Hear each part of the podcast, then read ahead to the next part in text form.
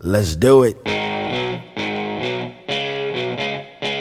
And now, shining the spotlight on the future of hockey. Hello, it's Bowen Byram of the Vancouver Giants. I'm Kirby Dach of the Saskatoon Blades. I'm Dylan Cozens of the Lethbridge Hurricanes. Hey guys, this is Cam here. Spencer Knight. This is Matt Boldy. It's Alex Turcotte from Team USA. Hi, it's Moritz Seider from Seattle, Mannheim. This is Alexis Lafreniere of the Rimouski Oceanic.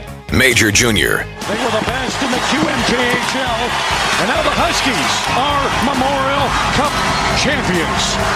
NCAA. Everybody in that Bulldog section's on their feet. The bench is ready to party as the UMD Bulldogs are back to back national champions. The World Juniors. Time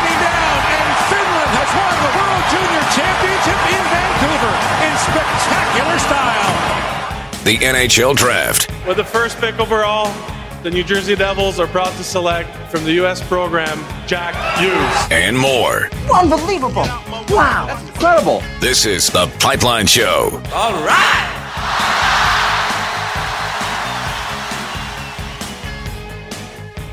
Well, good weekend and welcome to another episode of the Pipeline Show. My name is Guy Flaming. Thanks for uh, downloading this particular episode. If you're a newcomer to the program, then welcome to the show. If you're a, a returning listener, well, thank you very much for coming back for more. Last week I mentioned that uh, wherever you get your a copy of the Pipeline Show, if there's a way to leave uh, a rating or a comment or something like that, I would appreciate if you would do that, uh, whether that's iTunes or Spotify or wherever you get your podcast from. That way it'll help uh, new people who just stumble across the show. Maybe it'll interest them to hear that uh, you enjoyed the show and that you gave it a good rating. As always, we start with the question of the day, which I put up on Twitter just a few moments ago. So, not a lot of activity on it just yet, but uh, the votes are starting to come in. It is a poll question, and uh, with the NCAA hockey season getting underway this weekend, uh, I put this question out.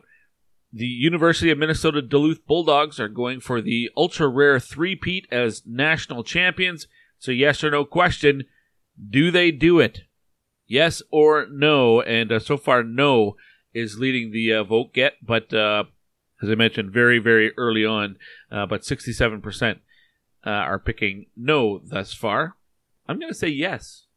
And maybe that's just because uh, I'm cheering for the story, but there are juniors on that team who know nothing except winning national championships. And until you dethrone the king, they are still the king. So uh, right now, I'm going to say uh, Duluth wins the national championship for a third consecutive year. It hasn't happened since the 50s, and it's only happened the one time. I believe it was the Michigan Wolverines who uh, pulled off the feat originally. Uh, you can vote on that poll at TPS underscore Guy is where you find the question. That's uh, also where you find me on Twitter. And if you enjoy the Pipeline Show, then you might as well give me a follow, as uh, most of what I talk about on Twitter is uh, basically content for the show. A quick thank you to everyone who has signed up to be a patron at patreon.com slash the pipeline show. A couple of bucks a month is all it takes, and you can get early access to all the interviews that you're going to hear on this uh, full episode of the pipeline show. A couple of the interviews that I did, uh, the first two segments you're going to hear today, uh, I did on uh, Monday or Tuesday, so they've been available to patrons for like three days. Uh, the other two I did uh, just yesterday. Uh, but still, they were up uh, before this uh, episode has been available to download. So if you want to get early access to uh, segments of the show, patreon.com slash the pipeline show is the place to go. Let's start off with the uh, news and notes now, and uh, we'll go through the WHL and the the standings right now. The Portland Winterhawks, the only team in the WHL with an unblemished record. They've only played three games, but they are 3 and 0. Their next game will be against the Lethbridge Hurricanes.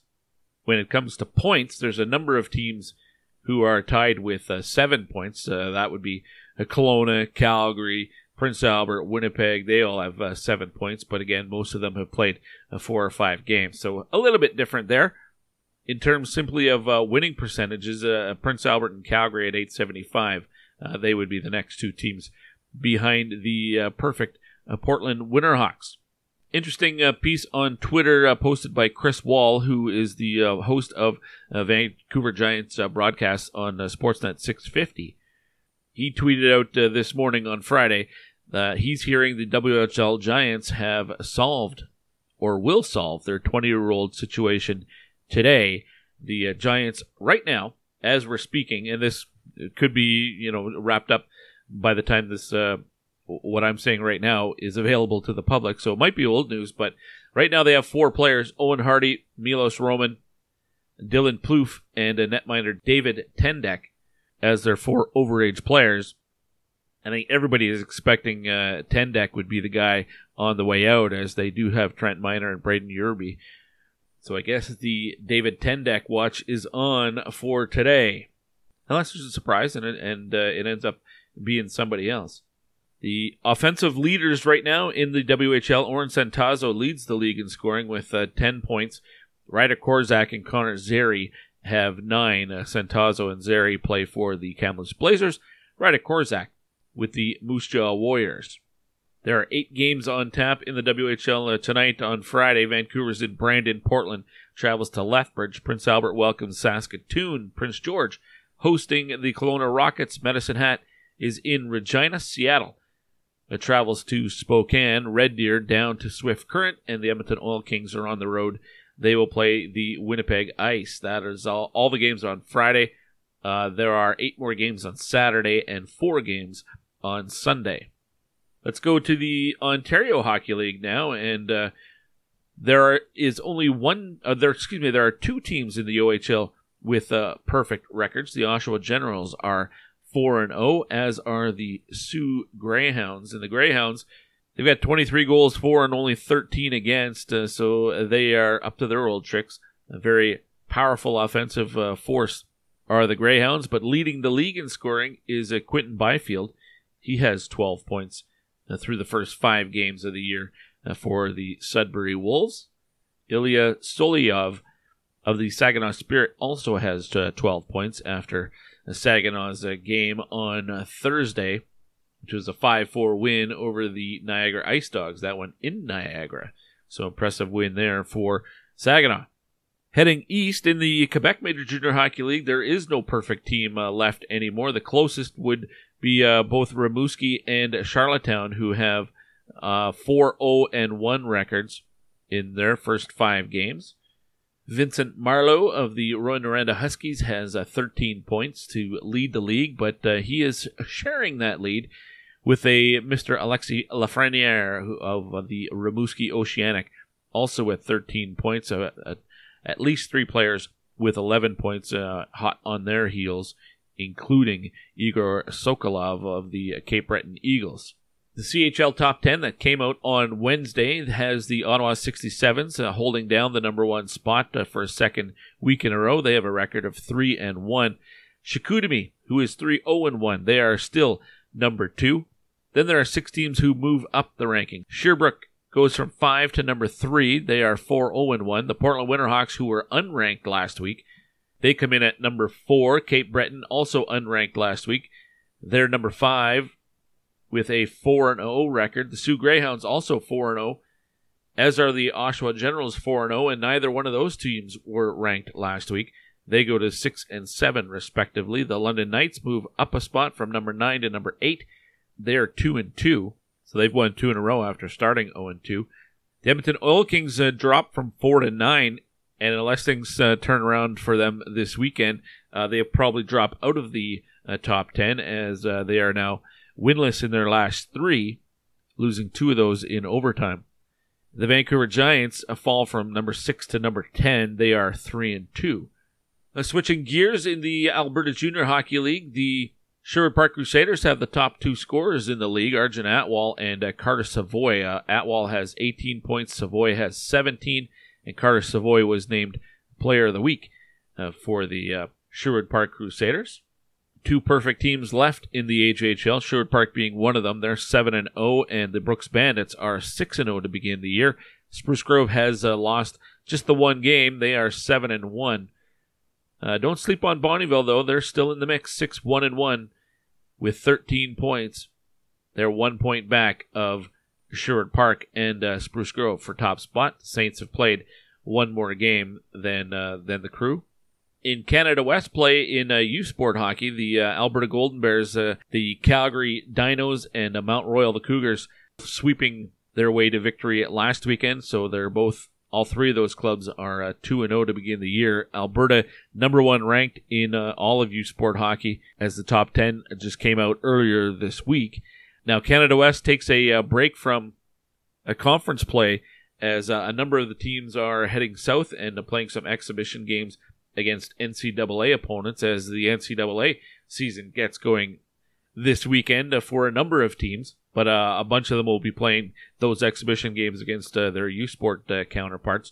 Number seven, Providence will play Maine in Hockey East. Some non conference games. Uh, Boston University plays Union. Alabama Huntsville goes to UMass Lowell. Colgate will uh, sharpen and brush their teeth with RIT.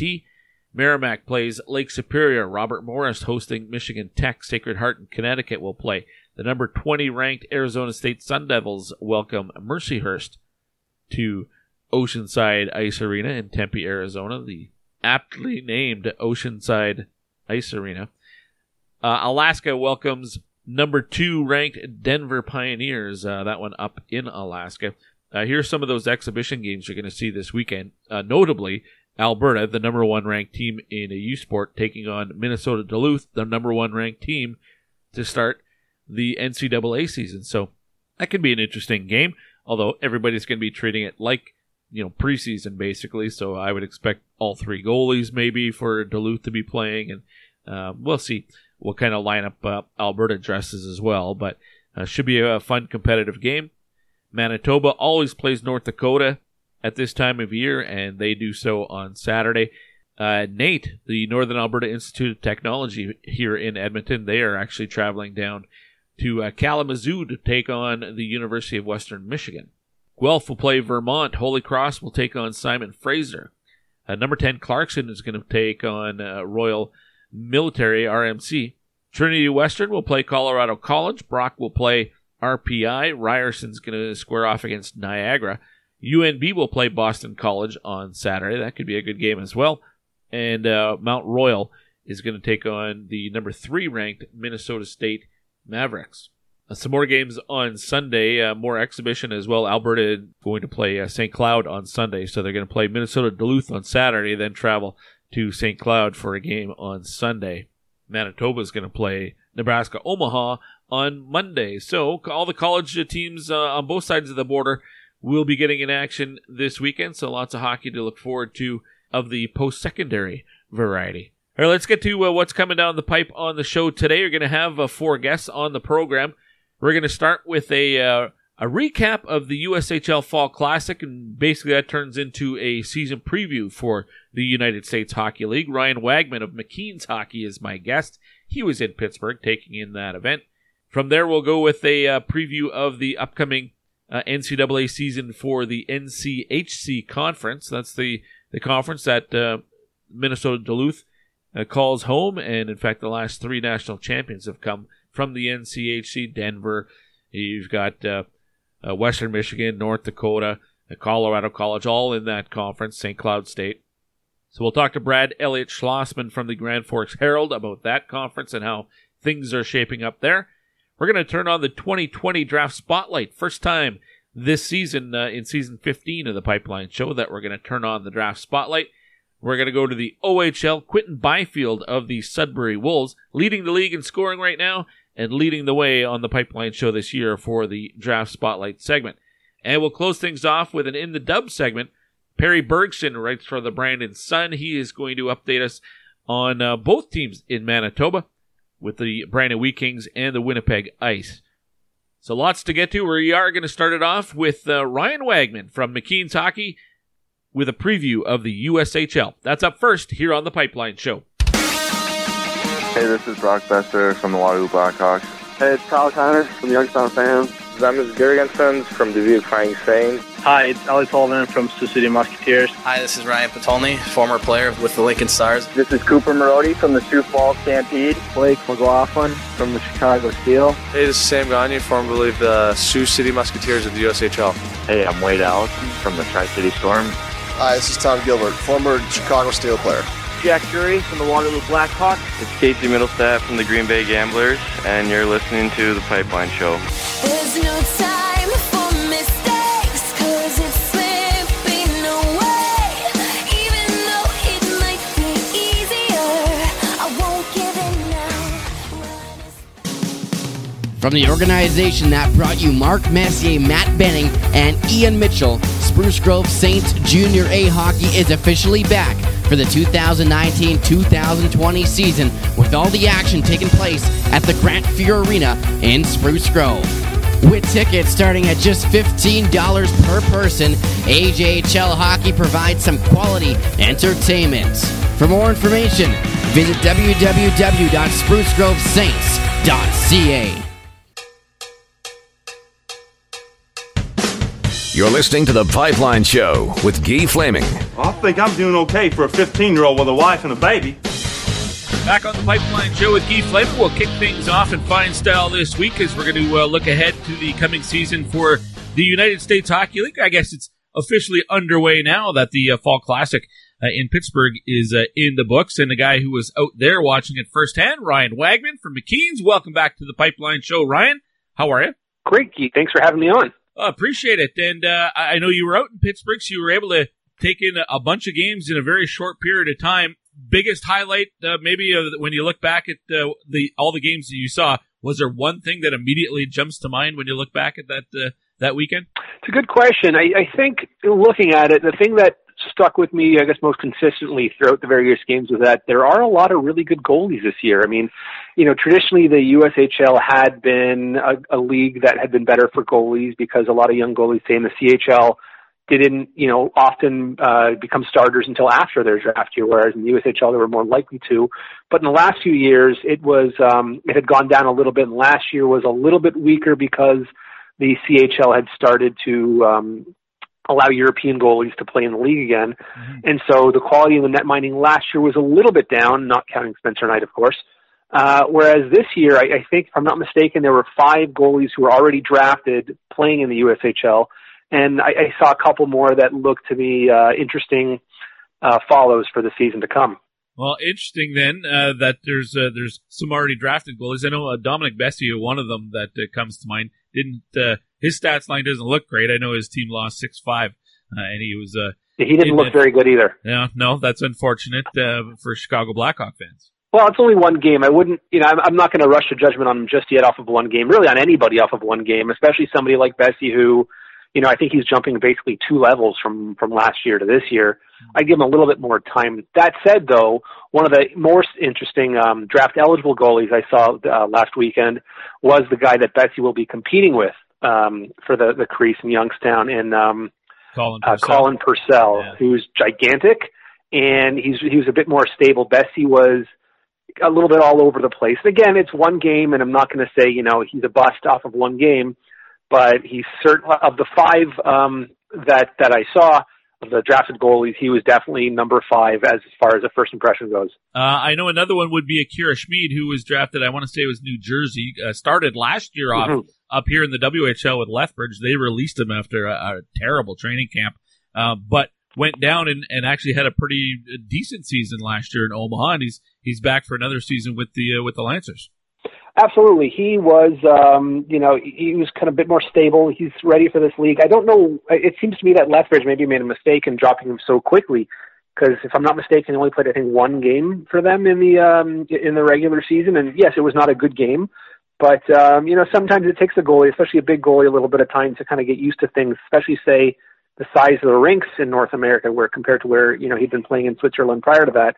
But he's got, he's big, he's got quick feet a sturdy glove hand. Um, you know, he had a good game against Madison uh, in, the one game he played this weekend, and and so yeah, he's going to be another um, you know another top goalie for the for the league, and he's going to definitely be a key player in, in Omaha's chances this season. All right. Well, I, usually we would go with a, a season preview. We'd uh, we'd go team by team, but maybe we'll go by position. And our who are some of the other top goalies out of the USHL that you're expecting at least to be top goalies in the league this year?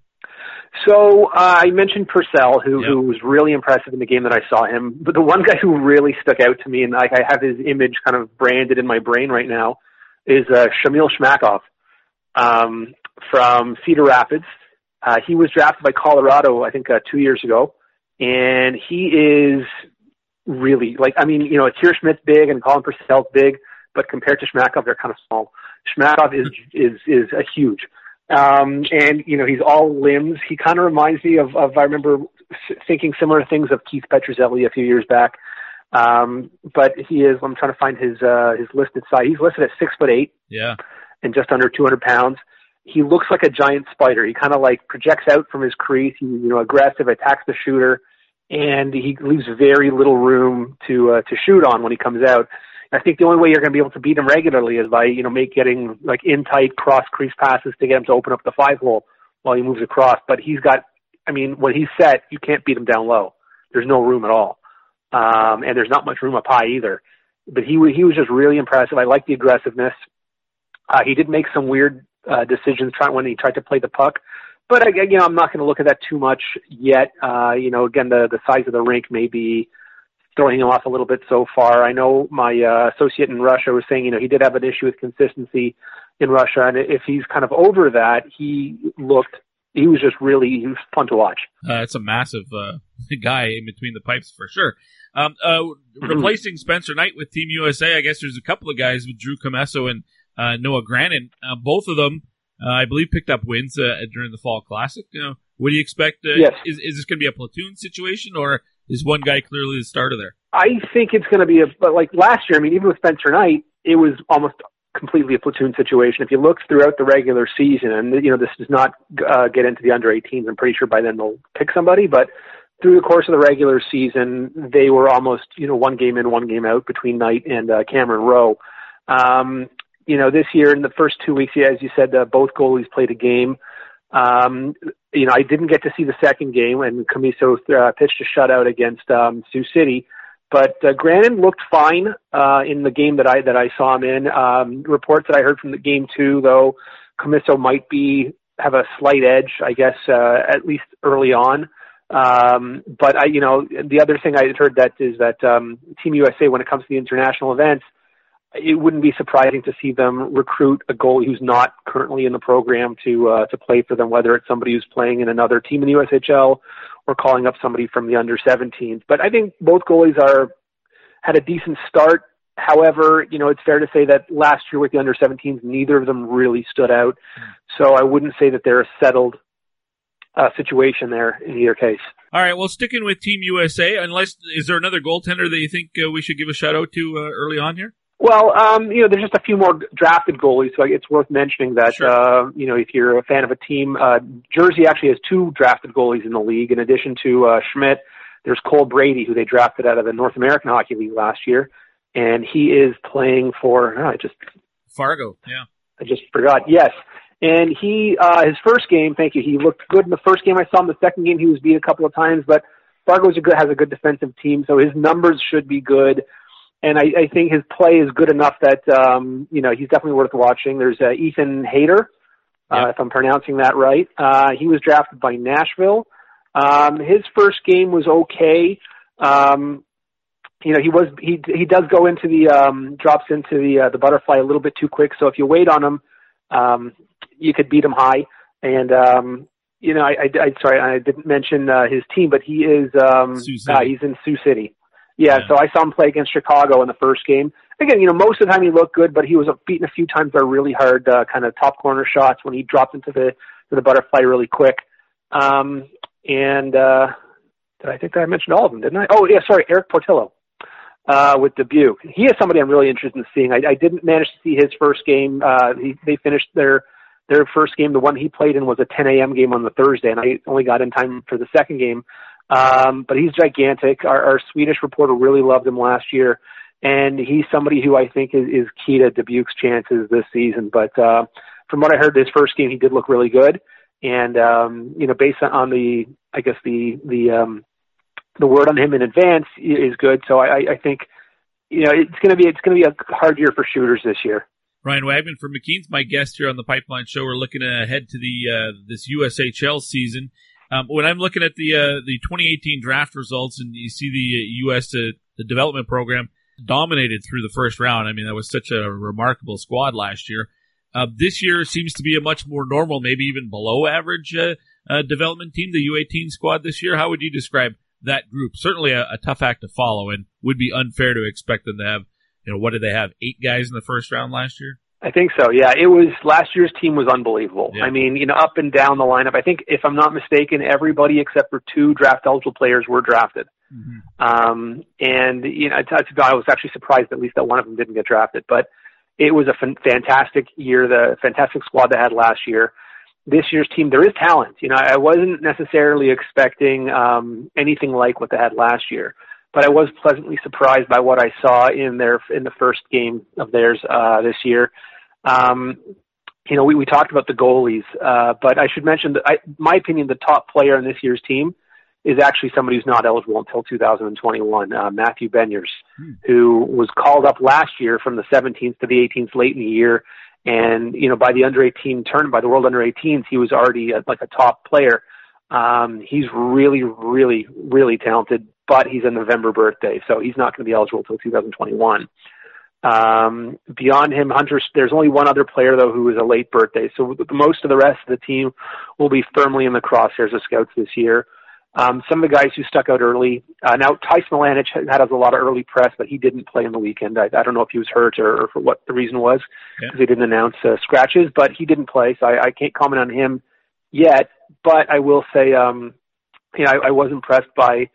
Um, ah, I'm looking at the roster. Eamon Powell, uh, defenseman who seems to be kind of a, a guy who likes to attack, likes to carry the puck, join the rush. I think he'll need to shore up his defensive play, and, and you know he does get back. It's not like he ignores that side. I think he, if he can shore up his defensive play a little bit, because he is uh, kind of on the smaller side, he could be one of the uh, more exciting players on the team uh, that I saw. Um, I liked what I saw from Hunter McKown. Uh, he was kind of used in the fourth line, but he's got really good hands. He's a very good skater. Um, you know, uh, Landon Slaggert, who I believe is Graham Slaggert's brother, uh, played. He's a bit of a agitator uh, with some talent. Um, he was impressive. Uh, there, there, there are a lot of good players, and I do think a lot of them will be drafted. I just don't know that. I'm pretty sure we're not going to see eight of them in the first round. You know, in fact, it, we might see closer to what we've seen in the previous years, where you have two or three guys going in the first round, and then the the rest of the squad gets picked up uh, later on. I should also mention, I don't think I mentioned Luke Tuch also on the team. Alex Tuch's younger brother plays a very similar game to Alex Tuch. Big boy, good hands, physical, tough. Uh, I, I think he's going to be. He, he has a good chance of being one of the higher guys drafted from this squad. Yeah, leading them in scoring after the uh, the fall classic with five points in two games. And I was going to ask if there was a, a relation there, a much younger brother than uh, than Alex Tuch. All right, uh, outside of the program, um, who's the uh, the odds on favorite right now in your mind to to be the top team in the USHL this year? So I look at I think three teams that to me stuck out as at least having you know again it's a small sample size and one game can be uh it could, could not be necessarily indicative of what you're going to see the rest of the year but over a two game sample the three teams that look to me to have the most depth and skill up and down the roster were Cedar Rapids, Chicago, and Waterloo. Um, you know, other teams have a lot of good things as well to recommend them, um, but those three I thought up and down had both the the skill to score and and the um, the strength in the back to stop the other team from scoring to be uh, you know big contenders. Uh, you know, Cedar Rapids, uh, most particularly, I thought it was their they were led by their blue line. Uh, they have, you know, in addition, well, the Shmakov is in that, but in addition to them, the next line of defense was also just really, really strong guys like uh, Will Francis, who was drafted last year by um, Anaheim. Uh, he's he's huge, uh, and I guess he needs another year here before he goes to Minnesota Duluth. But there were a few guys who were draft eligible who also impressed me in terms of their their blue line, uh, whether it's first year eligible players like Alex Gagne and Bennett Smolek, or second year eligibles like Ben Meehan, who really impressed me. He's a UMass Lowell recruit, and uh, Jack Miller. They have a big blue line. They're mobile. Uh, they're young. Uh, I, I think they're going to be tough to, to beat. Uh, and there, I was also impressed by uh, a forward who I believe it's his first year in the USHL, named uh, and I'm probably totally mispronouncing his name, but Justin Hryckowian uh, okay. from Montreal. He's a northeastern commit. Really good. Just he was kind of a type of player who's you know everywhere at once. He's always in every positive um, scoring chance. He's directly involved. Um, so I think they're going to be fun to watch.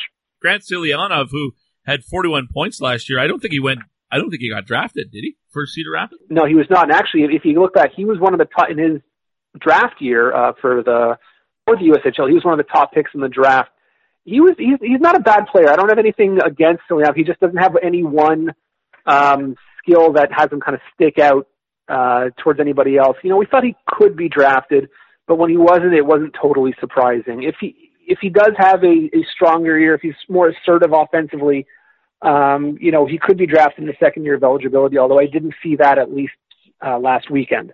Okay, fair enough. You were going to continue on. Uh, was it with Chicago? With Chicago Steel, yes. So they're an interesting team. They have a lot of sons of playing for them as well. Um, Jim Dowd Jr., uh, former uh, father, played for the Devils.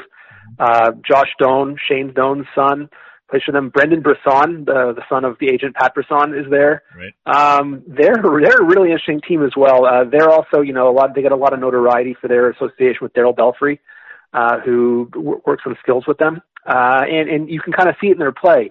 Uh, like I mentioned earlier, talking about uh, Ethan Haider, how he was beat. You know, he kind of the shooter waited a little bit. He went down, and the the shooter went high on him a few times. That was Chicago who did that, and that's something I could. You know, they uh, a lot of the things that I know Belfry is known for is kind of um, shot selection, and you can kind of see it in the way they still play. It's a very they play a high tempo game.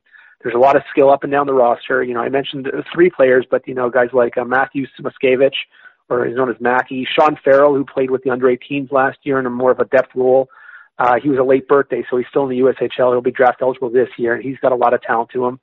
Uh, Brisson is um, is gonna it's his first year of eligibility too, so he's to be somebody to watch. Um, they just have a lot of talent this year. I think they have better goaltending than they had in the past. Uh, a Swedish uh, goalie named Victor Ostman and a goalie out of California named Ian Shane both look good on the weekend. They could be a team to watch, and also somebody to pay attention to on the Steelers roster is another um, uh, 2021 draft eligible defenseman named Owen Power. Uh, he's uh, from the Toronto area, um, gigantic, like six five, great hockey name.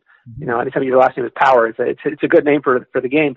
But um, he, you know, the beginning of last year, he was very young. He looked a little bit like a deer in the headlights. But by the end of the year, he was a dominant force. And I think this year he's going to be even better. And I think that he's not draft eligible to 2021 is uh, it's got to be exciting for the USHL and for the Steel fans. Um, and I'd be remiss not mentioning Gunnarwolfe Fontaine, who also Yeah. has just a really fun name. Yeah. And he's a fun player to watch. You know, he's not big. I think he could have been drafted. He could have been drafted last year, um, but you know he wasn't. He's not. You know, he doesn't have any great tools, but he's a bit of an agitator. And you know, he, as he showed, at least like he can pick it. He's got a shot. Um, so he's just fun to watch. So, and um, I guess that that you know the Steel and, and Cedar Rapids will probably be uh, duking it out for the um, the top team in the Eastern Conference for sure. Uh, how's uh, Gunnarwolfe Fontaine skating? Um, not exceptional, but he's, he's I'd say average for the league. Um, you know, he's he's only listed about five foot nine uh, in the one sixties, uh, so he's not big. His skating, it's never stuck out to me, and said that you know he's uh he, he's a blazer, but you know he, he keeps up. He gets where he needs to go. Um, he's not going to be leading the rush or anything like that with regularity, but he's not a bad skater. Okay, I was wondering if there was a bit of a you know Trey Fix-Wolansky. I don't know how how familiar you are with uh, with him, but you know not a tall guy, but skating was an asset for him, and you know they both have the offensive side side to their game. But uh, if uh, if you're small and just an average skater, uh, that could be uh, a difficult thing for Fontaine. Uh, the the last team that you were uh, speaking highly of was Waterloo. Uh, what what stands out about the Blackhawks for you? Well, Waterloo is also a team that's always got a lot of depth up and down the roster. Um, like Chicago with Sean Farrell, they also have a guy who played with the under 18s last year who was um, has a late birthday in uh, Ryder Rolston, who I'm almost positive is uh, Brian Rolston's son. Right. Um, and he plays a lot like his father. You know, he's a great skater. Um, he, he's a good kind of two-way presence. Um, but he's not really even the most exciting guy on that team in my mind. I mean, there's guys like um, Wyatt Shingoth, Gotha, I'm not sure if I pronounced that right, uh, Dane Montgomery. There's a lot of young draft eligible talent there. Uh, the goaltending, uh, they used a guy actually out of the Ottawa area for the weekend named uh, Gabriel Carriere, who I believe was playing uh, junior A in Ontario last year, who looked pretty solid, steady, not not uh, you know a world beater in that, but uh, a very kind of a reliable presence. Um, there's just a lot of youth. Uh, there's some good size. There's a, a Czech forward named Andre Seneca, big six foot six power forward, uh, does a lot. You know, the team game is, you know, I mean, well, like you could expect under a coach like PK O'Handley, they do a lot of things well. Um, you know, and I just, I just see like a team that it might not have one player who's going to rise up aga above everybody else and and and you know be on the tips of everybody's tongue. This is not a, a league or you know this is not a team that has somebody like a Bobby Brink or a, Egor Afanasyev or Robert Mastrosimone like last year. In fact, I don't know if the league has a player like that yet this year, but as a team, that their overall team game was it was just strong. Um, you know, both they, they could, you know, uh, force the play on, on offense and they could shut things down on defense. Um, and the West in general was maybe a little bit, uh, I don't want to say weaker yet, but didn't spark as much as some of the teams in the East did over the weekend, with the exception of Waterloo. So they, I think, have an early leg up on the league. All right, uh, Ryan. Uh, when you look at the rest of the league, uh, who are some of the standouts you expect from a you know who are among the scoring leaders, and uh, obviously keeping an eye on the the draft eligible guys, uh, other players uh, through the league that we should keep an eye on. Um, sure. There's, there's, you know, I think one thing that's interesting this year is that, um, and I was talking about this to some people uh, over the weekend. The USHL is kind of a funny league. You know, you look at say the CHL, right? And and a lot of people are very familiar with with the you know with the OHL or WHL or the Quebec League. Very few players leave the league before their eligibility is up. I mean, you get maybe two players in all three leagues who leave after their first draft eligible year because they make an NHL roster. Another maybe half dozen make it after their second year. And then, but really most, you know, everybody outside of the top handful of players plays through the end of their um, CHL eligibility. For the USHL, it's much different. Um, you know, up to say even half the league is is uh, recycled after their draft eligible year because they go to college. Uh, you know, and colleges, if you can contribute at the NCAA level, they'll take you as a true freshman. And then the guys who are there at 19 and 20 were the late bloomers or the guys who are, you know, more say depth players. Um, the guys who are less likely to, to be drafted or have, uh, uh, you know, outstanding professional careers in North America. But, you know, that said, you still get a lot of guys who are those late bloomers who, who come up later, who can, um, who can contribute at this league and do well at the league. And even if they're not necessarily the, you know, most exciting draft prospects. Uh, but I think you know watching the the league th- this weekend, I see pretty much every team has some good, interesting players who are draft eligible, and even teams who have been historically weaker, like Madison, who has been almost a bottom feeder for for the last few years at least. Uh, they had some good talent, and look like they're a team that could make some waves this year. You know, they can score. Um, I was really impressed by one draft eligible player named Carson Bantle, who they had going on their first line, and uh, you know he's got size, he can skate, good stick uh, good stick handler. He was playing with a Hungarian center by the name of Kristof Papp, who also impressed me much more than he did last year. Um, and he'll be in a second year of eligibility, and they can, you know, they can give uh, uh, Madison something to, to work with. Uh, Lincoln was also horrible last year, and they have a lot of young players this year, and players who can can also, you know, make some noise and make Lincoln a better team than they were. Um, Tri City had a rough weekend, but it was mostly they couldn't finish. And whether that, I, I think there was still a lot of skill on that roster you know, whether you're looking at players like, um, well, they had um, uh, the player drafted by Leafs, Michael Koster, who didn't play on the weekend, but will be a very good player to watch over the course of the year. But also players like, say, Mitchell Miller on defense, who was on Cedar Rapids last year, or um, uh, there's a big forward they had by the name of Nick Capone.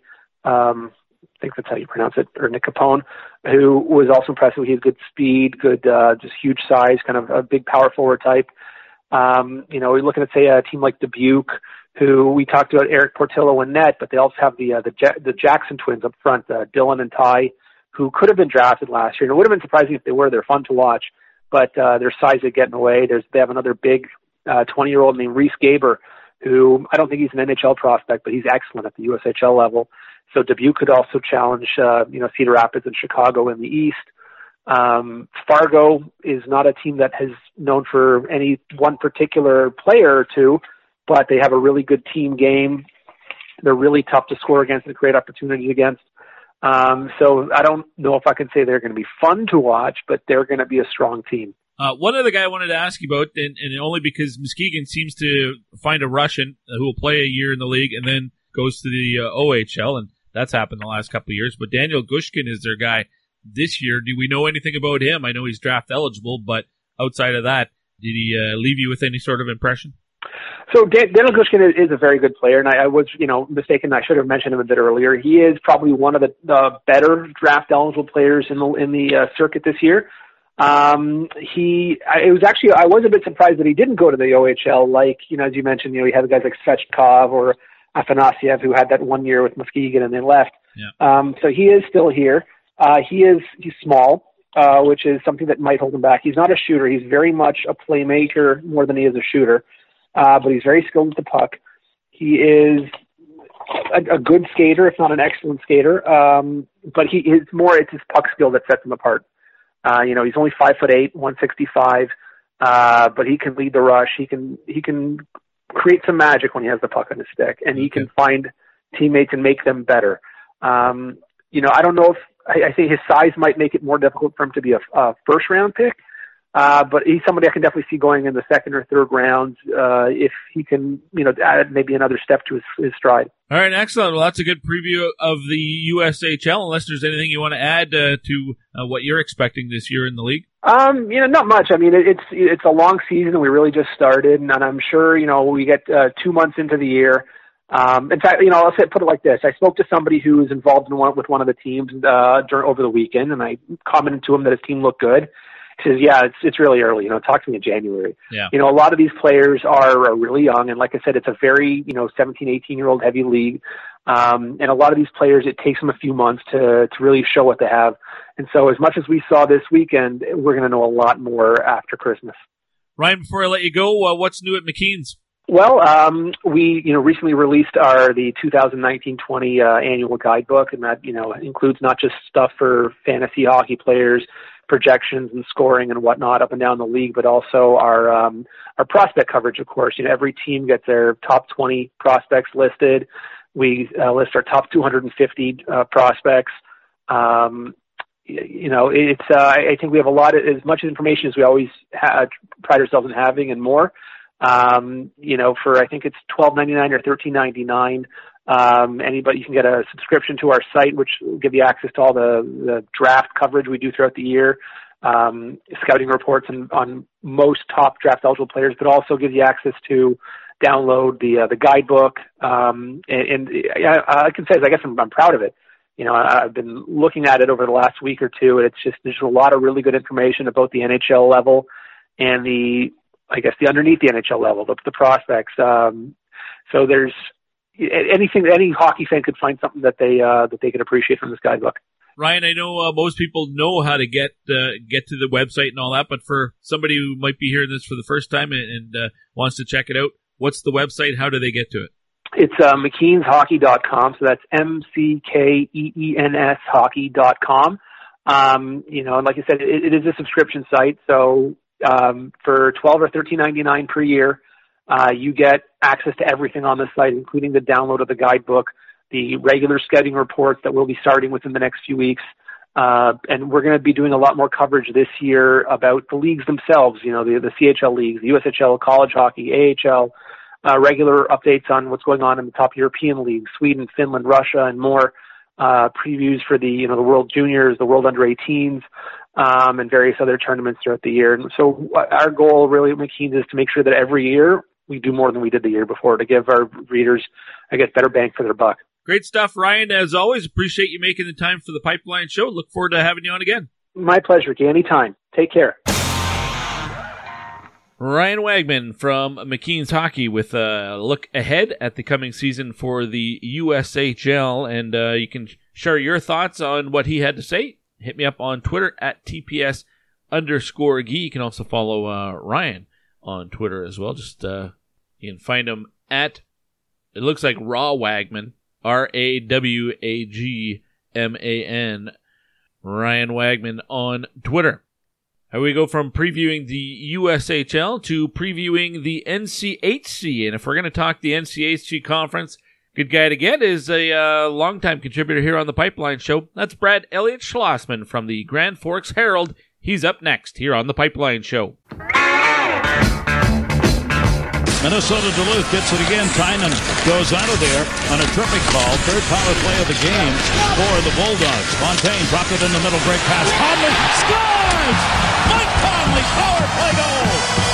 Somebody shut the door. Ladies and gentlemen, from Calgary, Alberta, Mike Connolly, University of Minnesota Duluth National Championships 2011, and you're listening to the Pipeline Show. Ah, you babes, all about your Madison shoes. We got a thing we call the Madison Blues. You do the Madison Blues. Passion, talent, development. NCAA hockey offers all that, and its players graduate at a 90% rate. Dylan Larkin. Backhand scores! Wow, what a goal! Kevin Shattenkirk.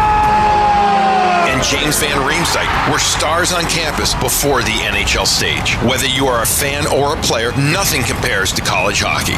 Visit collegehockeyinc.com and follow at college hockey. Champions of the college hockey world!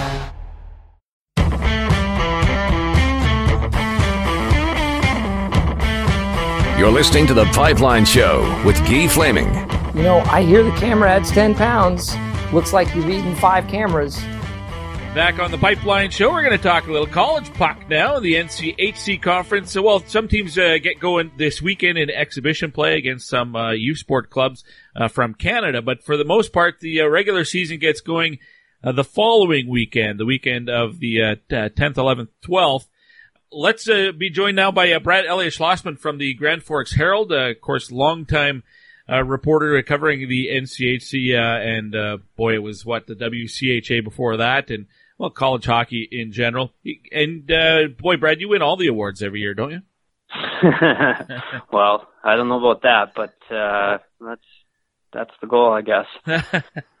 all right, well, let's get into the NCHC, and uh, I think we have to start at the top, don't we? I mean, the Duluth Bulldogs are uh, two-time now defending national champions, mm-hmm. going for a third this year. It's only happened once in uh, the rest of uh, recorded time that a, a, hockey program has won three national titles in a row. And what's that? The fifties in the fifties with Michigan? Yeah, yeah, I believe that's uh, correct. So uh, it'll definitely be interesting uh, when the tournament starts this year. And quite honestly, they could do it again. Are they not considered by a lot of people to be the number one team right now in the country? Yeah, they were they were voted uh, the number one team in the country by 49 of the 50 voters. Uh, the one outlier was me. So, um, is that right? You're uh, the you know, only one who didn't vote for them. I was I was the only one out of the 50 voters who didn't put Duluth number one. So uh, we'll see how the year plays out. I'll either look like an idiot or I'll uh, look smart. Uh, all right. Well, we're going to talk about Duluth first, but just out of curiosity, yep. who who was your number one pick? I had Minnesota State Mankato, so um, a little outside the box, and and the reason why is when I look at Duluth's roster, uh, you have Hunter Shepard in goal, uh, outstanding goaltender, uh, proven. Uh, you know he's uh, been great. You look at their D corps, very very good, uh, led by Scott Perunovich, uh, the the Blues draft pick, you got Dylan Samberg, the Jets pick. Mm-hmm. Uh, you got Nick Wolff, who's been around for a while. That's just a really, you know, you got the dynamic guy like uh, Perunovich, small, shifty, uh, creates offense like, uh, you know, no blue liner in the league.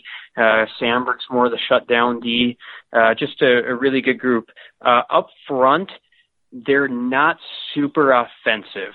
They they have a few guys who I think can generate, but when you look at them they're just not super deep. Now, that being said, that was the case the last two years too. Mm. So they overcame it. They won a lot of one goal games. Look at their NCAA tournament. They they won a lot of overtime games, one goal games, but they have not they have not won the league championship uh, regular season in you know since 1993.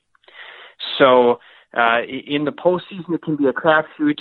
Uh, I, you know, if you don't have tons of offense, you rely on uh, the formula that they took the last two, three years.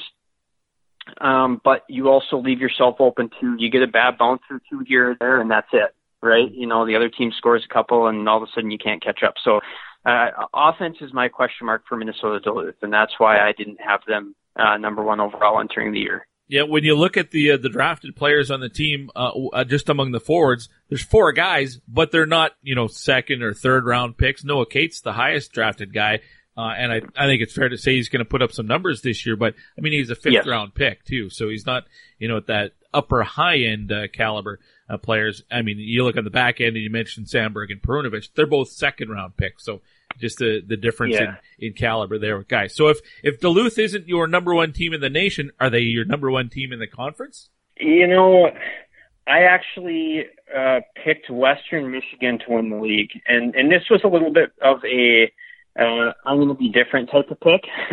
I, I'm still kind of trying to talk myself into it. uh, And, and the, the reason being is uh, I think Western Michigan, uh, you know, unquestionably has the best uh, offensive team in the league. Uh, you know, you look at their forwards and they're so deep up front. And, and they not only are they deep, they've got the high end. They've got the Hugh McGings. Uh, you know, Hugh McGing could have signed with St. Louis. He decided to come back. Wade Allison could have signed with Philly. He decided to come back. Uh, you've got some guys who I think are going to emerge as those free agent guys that NHL teams are interested in, like in Austin Rueschhoff, who's six seven and has some skill. You, got Josh Passolt, who's you know excelled at every level, um, and, and you just go up and down their lineup, and I, you know you start getting into their seventh, eighth, ninth forwards, and you're like, wow, like this team is really, really deep. And then on the back end, they've got uh, Samuelsson. Mattias Samuelsson decided to come back instead of sign with the Sabres. He was uh, the first pick of the second round mm-hmm. the previous year, so I guess technically all future years, 32 overall is a first round pick once Seattle joins. Um, so he's a very good defenseman. And then they're bringing in Ronnie Attard from uh, the USHL. Scoring 30 goals in the USHL is super impressive. Scoring 30 goals as a defenseman in the USHL is ridiculous. So uh, he had a great season. You know, Cam Lee's a, a, a good defenseman, and their, their big question is: Are they going to defend well enough, and can they find a goalie? Mm. You know, I think uh, Brandon Bussi is going to end up being the guy this year, but they have not found a consistent, reliable goaltender the last few years, and that's really hurt them. That's the question mark again this year. With uh, going back to Wade Allison for a second, Canadian, so you know I'm in, mm-hmm. interested. He's a Flyers guy, so you know I'm doubly interested. Mm-hmm. This is a guy who, I mean, the the uh, expectations for him have been pretty high since he joined the league. Mm-hmm. Uh, his last year in the USHL was fantastic, but injuries have been an issue for him the last two seasons. Yeah. How important is it for him? Just to stay healthy this year. Well, that's the big deal. You know, he's really had, like you said, really had a tough go with injuries. When he's been healthy, he's been really good. He's he's one of those game changing players. And um, you know, last year they came here to Grand Forks and it was a tight game and Western got a power play and he got the puck in the circle and the goalie squared up against him and he just absolutely rocketed one into the corner of the net and you're like, that's just a NHL shot right there. Not many guys can can make that shot that he just did, and uh, he, he has that elite ability. It's uh, a matter of um, staying healthy and uh, doing it on a, a daily basis. All right, all right. If you've got uh, uh, Western Michigan as the uh, the number one team, does that make Duluth number two, or you, do you have someone in between there still? Yeah, you know, so, so really, I I think there are five teams that are super close. Okay. Um, I, I don't think there's really like a big gap. Like if you say any of these five teams are going to win the league at the end of the year, I'll be like, you know, yeah, that sounds about right. Like I'm not surprised. Um, you know, so I've got Western Michigan, Duluth, Denver. Uh, you know, I, I think they're in, in the top three too, and they've got some good skill. You know, Pettersen had a great freshman year. Stapley, the Canadians draft pick. I think Pettersen's a Flames pick. Um, I'm trying to remember offhand now. Yeah, uh, sounds Stapley right. is a, a, a Habs pick, um, and those guys had some really good freshman uh, seasons. Uh, you know, they got Ian Mitchell back, which was huge. Mm-hmm. Uh, I kind of thought he was going to sign with Chicago. He decided to to come back for another year. Uh, you know, I, I thought a, a guy like Slava Demin had a pretty good year last year, and they were super young. They overachieved last year. Uh, the the question I have for them is they got to the Frozen Four, they kept winning. Most of their games down the stretch, they were getting outplayed and finding a way to win when getting outplayed. And a large part of that was Filip Larsson, that the goalie, freshman goalie. Uh, he signed with Detroit in the off season. Right. Now I think they have two really good goalies here, um, and, and that they're going to be all right there. But if they're going to get outshot and uh, outchanced the way they were at the end of last year, it's not going to work. I don't think. However, I don't anticipate that happening. I think some of their young players are going to grow up, and uh, you know they're bringing in Bobby Brink, uh, you know, who had an outstanding year in the USHL, and uh, I think they're going to be able to dictate play more this year than they were last year. All right, that's fair, and uh, they got a really good recruiting class uh, coming up for next season as well. A couple of guys from uh, local products up here who are off to uh, torrid starts, uh, who will be pioneers in the near future, but not this season. Um, all right, and I'm, I'm guessing then uh, one of those other teams that you would have in in that mix near the uh, the top half of uh, of the conference, a, a team like St. Cloud. Fair to say.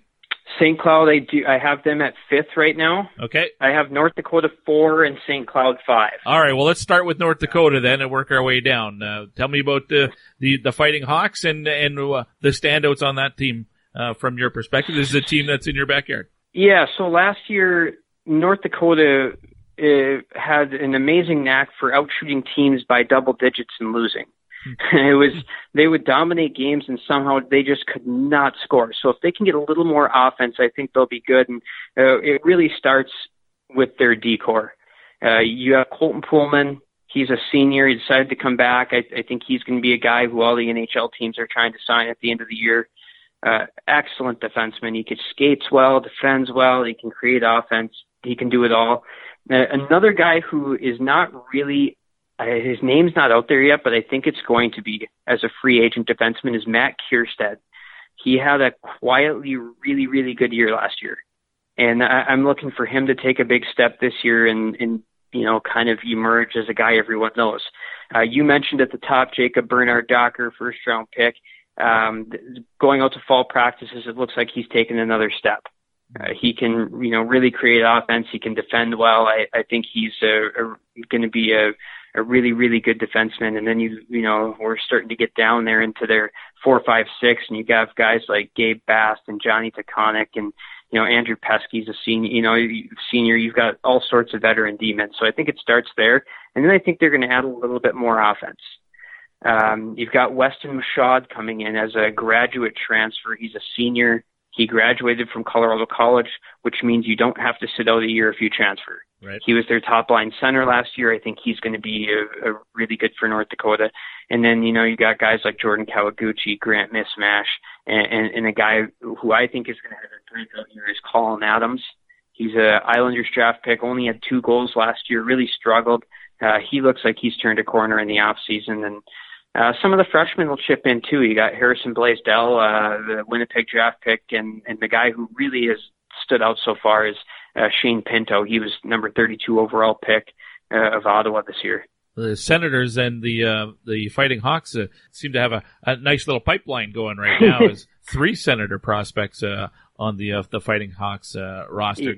Uh, tell me about Gavin Yeah. Hain for a second. Uh, this is another Flyers Oh, pick, yeah. but uh, I, I think I mean he was a later round pick for them, and did, there wasn't a lot of production from him last year as a freshman. But I know sometimes the freshmen uh, have to kind of play further down the depth chart and stuff like that. Is is there something that he can can he deliver more this year for North Dakota? Oh, absolutely. So uh, he was quietly really, really good last year. He's another guy who's going to have a breakout year, I think. Um, so he played on the third line with Mark Senden and Cole Smith. And that line absolutely dominated territorially and possession wise. I mean, I, I want to say um, Hain wasn't on the ice for an even strength goal against until like February last year. Wow. It, it was just ridiculous. Um, so that line, and he was the most skilled of that group. And, and he was an 18 year old freshman, really young guy. Um, just uh, had a really good year and he had mono for a while and that knocked him out for like a month. And that was a big setback, but, uh, that line just completely dominated the opponents and that ended up being their most productive line. Those three guys were one, two, three and plus minus, uh, on the team in the year. Uh, and this year, it sounds like they're going to move Hain up to a first or second line role and move someone else in on the Senden Smith line just because he's ready for a bigger role and, and can produce more. All right. What about Mike Keane's kid, Jackson Keane? Uh, played in 28 games last year. Again, only six points, but uh, as a freshman, uh, sometimes again you're you're playing further down the depth chart than you would on some other programs. Uh, is this a guy who also might Yeah. get more opportunity? Well, I, I thought last year when he came in, uh, he ended up being more than they thought he was going to be. I, I'm pretty sure. Um, he didn't have a lot of points in junior at Penticton. Um, even before that at Sioux City, he didn't have a ton. And so, you know, I think you're looking at him being uh, in and out of the lineup guy, and he ended up being kind of a Swiss Army knife that they could use in so many different roles. You know, at times he killed penalties. He was on the power play. He could play top six at times. He could play bottom six. He was just one of those guys who could kind of do anything. And uh, you know, early this year, I, I think he's a guy who is uh, working his way uh, into the lineup, and he's also a guy who they're looking at uh, being on the power play with with all the weapons they have. And he's a guy that didn't score a lot. That that says a lot of uh, some of his uh, different skills he can bring to the table. All right, let's go to St. Cloud. That was the next team on your list, and uh, it's the Mm-hmm. post Ryan Poehling era now for for St. Cloud and some other uh, key players that they've lost too. But how big of a, uh, a step back might they take? So they lost uh, just a ton Yeah. uh, offensively. Like Robbie Jackson's gone, Ryan Poehling's gone, Blake Lizotte is gone. Uh, you know, a lot of times I, I thought Blake Lizotte was kind of the straw that stirred the drink for them last year. Uh, just so good in so many areas, and sure enough, he makes the LA Kings opening night roster. So uh, he was a really good player. Um, they lose Jimmy Schuldt, who was a Hobey Baker finalist, a defenseman, and so they just had massive losses. But that being said, uh, I, I think a lot of people are focusing on who they lost. But when I start filling in their lineup, I'm like, this is a really good team. They a lot of guys on like their third and fourth line were guys who were ready for a bigger role last year, and on other teams they would have had a bigger role. So uh, for those guys to step into the first, second line roles, it's not going to be a problem. They they were ready for that last year. Uh, on the back end, yeah, they lost Jimmy Schuldt and, and Jon Lizotte, their top defensive pairing, but they got Jack Ahcan back and, and three other guys who played a ton of games for them last year. They have their goalie back, so uh, David Hrenak. So, uh, you know, I think in that case, yeah, you can look at who they lost, but also just look at their lineup. They got a really good team coming back, and if they contend for the regular season title, I'm not going to be surprised. All right, then uh, that leaves uh, three teams to get to. Uh, who's the next one you Mhm. want to touch on? The team I think is going to be really sneaky good this year is Colorado College. Okay. And, you know, they lost some of their top players last year, so I think everyone's going to forget about them. You know, Mashad transferred. I think they lost Bradley, um, and, uh, you know, Trevor Gooch and a couple guys who were big players for them. But again, at the end of last year, they were pretty good. They went on the road first round and beat Western Michigan in a really tough place to play in the first round of the playoffs and got to the frozen faceoff. And I think everyone forgets their two best players weren't in the lineup. They were hurt. Nick Halloran missed the whole second half of last season, and he was playing injured in the first half of the season. Well, Nick Halloran's back, and he had a great year the year before. Uh, one of the, you know, he was a first team all conference pick. And then Chris Wilkie, who was having a, you know, a point a game year for CC, he went down with an injury and was out for the year. And so you add Halloran and Wilkie, you know, their D corps is getting older. Uh, yeah, they lost Alec Leclerc and Nets, but they, you know, bring in a senior grad transfer, uh, in Ryan Ruck from Northeastern. Uh, they have Mike Vernon's kid coming in as a freshman goalie. I, I believe he was the North American Hockey League playoff MVP last year. So um, they they have some guys with pedigree coming in. I just think that's a team that's going to be really sneaky good. No one's talking about them. Uh, I have them in my top twenty. Interesting. All right. Well, we'll watch for the Tigers this year, and uh, that leaves Nebraska and Miami. And uh, who isn't the worst team in the uh, the conference this year for you? Uh, I have Omaha next. Uh, they they had a couple seniors that had really important years for them, and, and I think that's uh, you know, those are some tough losses. And I also look at the teams above them, and I'm trying to figure out who they're going to finish ahead of, and I couldn't. Um, you know, they have some interesting pieces. I, I think a guy like uh, Tyler Weiss from the NTDP was a really good pickup for them last year. First half, a little bit quiet. Uh, he got hurt and missed like the first month and a half until Christmas. Didn't do a ton. In the second half, he was really good. And so the point totals don't look huge, but if you break it down into the second half, you're like, wow, he had a really good second half. And if he can carry that over, he'll be a, a good offensive producer for them. I think they've got some defensemen, uh, you know, a Dean Stewart, uh, who's going to have a pretty good year. And then the one X factor is Omaha has not been able to find consistent goaltending for years. Yeah. Um, and now all of a sudden they bring in Isaiah Saville, who is one of their highest touted goalies they've brought in there, probably outside of uh, Anthony Stolarz and Dan Ellis. He's probably there is you know right up there in that group. And so I, I think there's a chance that he could be finally a guy that they settle on in goal. Uh, the question is, are they going to have enough offense to get by one of those six teams above them? I don't know. I, I think they're going to be solid, but I just can't see who they're going to finish ahead of.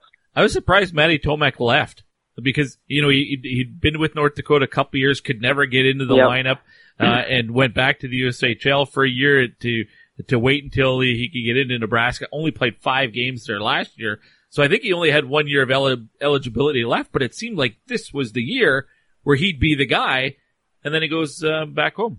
I was surprised by that. Yeah, you know, I, I, I don't know. Can, can he beat out Saville? I, I don't know.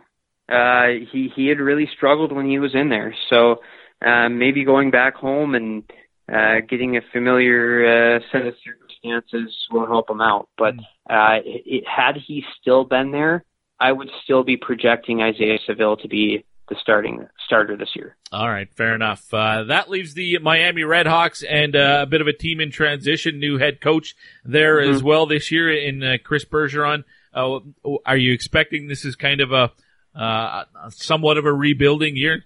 Yeah, yeah. Um, you know, they they finished at the bottom last year or near the bottom. I'm trying to remember the exact standings now offhand, but um, you know, and they lost uh their best player, Josh Melnick, was a, a centerman who kind of did everything for them. That's a huge loss. Uh, they lost Grant Hutton on the blue line. He was their best defenseman. That's a huge loss for them. Uh, you know, the, you look up and down their lineup, and that you know, I just don't see uh, who they're better than in the league right now. Uh, They have a couple interesting pieces. Derek Daschke on defense, he's a free agent. I think he's a guy who teams are going to look at down the line. He had a great freshman year. Um, the other guy to to watch is Matt Barry. He's not eligible until the second half of the year. He was he played at Youngstown the year Youngstown made the run to the Clark Cup final, and he was by far and away their best player. He was committed to Holy Cross at the time, um, and I mean he was so good in the USHL playoffs. I, I you know nothing against Holy Cross, but I was surprised he wasn't going to a, a bigger name school. Uh, and he goes to Holy Cross. He was there for one semester and decided it's not for him. So that's why you know he has to sit out one year for transfer. He'll be eligible in January, but he's a guy who really has scored a lot in his career, and I, I think he's going to be a big time player for Miami. Uh, so they have some intriguing pieces. Is it going to be enough? I don't know. You know, they lost Gruden in the off season too. That you know he didn't have a lot of points last year, but that hurts. Uh, you know, the other guys who I think will produce a little bit for them are uh, Kar- Karch Bachman and Gordy Green, two very fast forwards. Again, I, I, I like some of their high end guys. I don't know if they have the depth though. Uh, when you look outside of the NCHC, and I, I know we're not going to go in depth on uh, everybody else around, but um, are, are Mhm. there three or four programs that you're expecting big things from? Well, number one, I uh, like I said, I have Minnesota State Mankato in my number one team, Right. and the reason why is last year uh, I looked at their roster and said this team is a year away. Th- They're they have like no seniors. If they can keep their guys around, they have some guys who could turn pro. If they can keep their guys around, next year's the year. Well, last year they went and got a number one seed in the NCAA tournament, which is super impressive, and that was not their year. So if you can get a number one seed in your quote unquote sort of rebuild year, um, what are you going to do when it is your year? And I think this is their year. They, their their top line with Michaelis and Tuomie is really really good. Um, you know, you've got uh, some depth there. They bring in Nathan Smith, the Jets draft pick, uh, who played in the USHL. Uh, should add some more offense. You know, you got Connor Mackey uh, leading a, a veteran D corps. Their goalie's back. I I just think that's a team that's going to win a lot of games in, in a WCHA where uh, there aren't a ton of contenders. So that's one team that stands out. And then uh, last year, UMass was the team that kind of came out of nowhere a little bit. Yeah. Um, and, and no one had them high in the preseason poll. But when you looked at their roster before the season, it shouldn't have been that surprising. Uh, their D corps, you know, they got Cale Makar, they got uh, Ferraro, Del Gaizo, uh, Farmer. Uh, they had a good couple goaltenders. You, look up and down there last year, and you're like, we, you know, at the end of the season, you're like, you know what, we shouldn't have been surprised. Like, you should have been able to see this coming. Right. And that team this year is Wisconsin. Um, a, they have the this really high end recruiting class. Alex Turcotte was the number five pick by the Kings this year. Cole Caufield scored a million goals in the US or NTDP. I'm pretty sure he broke the records of, you know, Patrick Kane and Auston Matthews. So Yeah. that's saying a little bit there. um, you know, so he comes in. You've got Dylan Holloway from the AJHL, and Holloway is going to be a first rounder next year. Um, I think I'm forgetting another high end guy they've got coming in too, but um, they've got some guys coming back. And the big key for me, is, you know, the one comparison people are going to make is BU. BU had all these first round picks, Right. and they really had a tough time making hay with them and getting over the hump because they were so young. The difference to me is Wisconsin's blue line is growing up and getting older. All of a sudden, K'Andre Miller's a sophomore coming back. Wyatt Kalynuk is a junior. Uh, Emberson's got another year under his belt. Um, Inamoto's got another, you know, they aren't freshmen anymore back there. And I think that is the big key to Wisconsin. It's, yeah, they have all these high end guys that are going to score a ton of goals, but the big key is that their back end is finally getting older and you need that in college hockey. Excellent, Brad. As always, really appreciate you making the time for the Pipeline Show. Looking forward to uh, another great season in the NCHC, NCHC TV for uh, fans who uh, can't get to the games in person. Great way to watch those games online. Uh, thanks for doing this. Uh, look forward to having you on again. Again, for sure. We'll chat soon. There is Brad Elliott Schlossman. Thanks for uh, coming on the show, Brad. I appreciate your time as always, and uh, great rundown and setup of the NCHC conference for this year. And it could be a, a really there could be a lot of parity, especially at the top. You know, if it, it isn't UMD at the top, and uh, yeah, I mean he's got Western Michigan really high, and North Dakota always competitive. St. Cloud State up there as well. I like his description of Colorado College being sneaky good this year. Should be some great hockey in uh, the NCHC as there usually is. Watch all those games on NCHC TV. Really nice package that uh, they've put together again for uh, watching those games online, which is really handy for a guy like me that's way far away uh, from the NCHC and, and where they're playing, uh, and also for a lot of the families that have players who are on those teams. We go from a college hockey preview to uh, the first 2020 draft spotlight segment of uh, season 15 here on the Pipeline Show. It's a guy currently leading the Ontario Hockey League in scoring, Quinton Byfield of the Sudbury Wolves. You can hear from him next here on the Pipeline Show.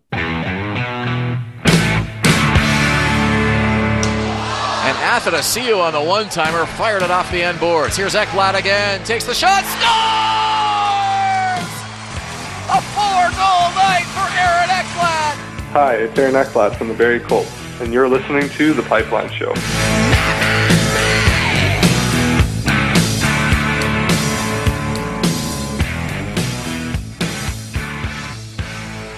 There's a lot of people with disabilities that can't just go out and find a job. So we set out to create a business to fill those needs, one stick at a time. The Store Next Door Gift Shop is a Yarmouth based manufacturer and retail outlet store. So we make great ideas that any of our employees come up with, and we reuse and recycle as much as possible. Our most popular item is probably our hockey furniture. We take broken hockey sticks and turn them into different products. We go through a lot of hockey sticks, a lot, a whole lot. Considering that it's only been a year and we're shipping internationally, I think that that's been a huge success. Most people's reactions are, wow, you do this here. We don't accept can't here. Everyone here learns in different ways, but we want to give everybody every opportunity to find exactly what works for them. There's nothing better than when a customer buys something and then one of our employees say, I made that. They have meaningful lives and build things they can be proud of and get a paycheck for it. I'm Amy Acker and we change lives one job at a time.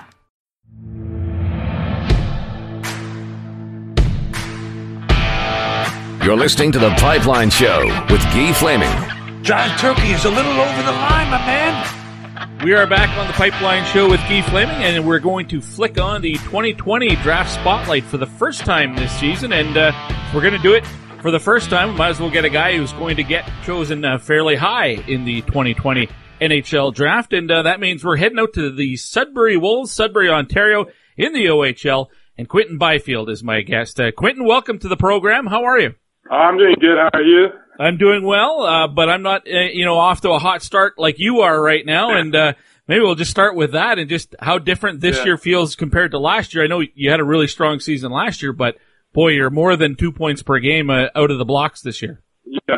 Oh, well, I think like, with year two, year one under the belt, you kind of just get a lot more confidence to your game. Um, I find that uh, lately, me and my line mate Murray and Bulitka, we've been playing really well together. We really found a chemistry there, I think. So I think that's really contributing to my success. And then I think we're just playing good hockey as a team as well, and everything's just going our way right now. I know you're you're big. I mean, you're six four and closing in on 200 or something like that, right? How, are those numbers Yeah. up to date?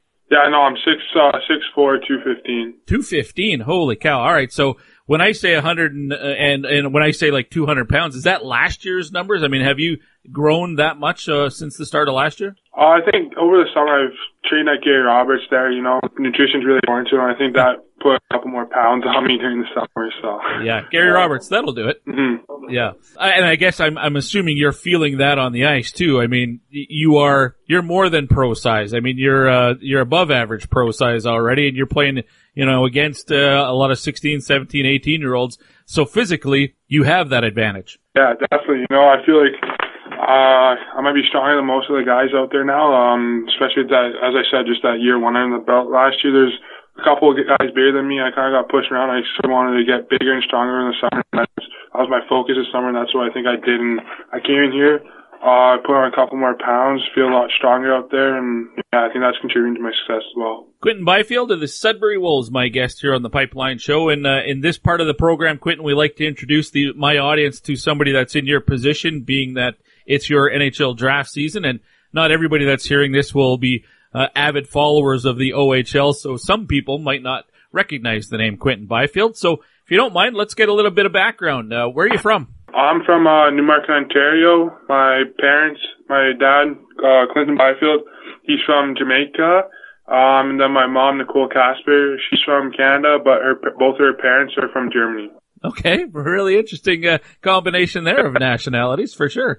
Yeah, Uh, not too bad. how old were you when you first started playing? Do you remember? Um, I think my mom took me out when I was just to skate when I was around two, just going on to two. Um, that's why I really started learning to love the game. I started becoming an okay skater back then, and I think I really got into the game around four, just playing house league Timbits hockey down in Georgina. Okay. Do you have uh, siblings? Uh, one sister, um, she's 99, turned 20 in June 24th, and she goes to Guelph University. Okay. Did now did she play uh, any sports or uh, you know specifically hockey? Uh, no, she actually, we, we used to be a pretty big soccer family. Um, I used to play rep soccer as well, and that's what my sister really, pretty good at it until she hurt her knee, and then she had to get surgery on that, so that kind of put her out of it, but she was a big soccer player. And you were too. You said. Yeah, I was, I was not too bad. You know, I played striker, put in my fair amount of goals. So whether it's hockey or soccer, you're used to putting the uh, the uh, hitting the target uh, and uh, and putting up points for your team.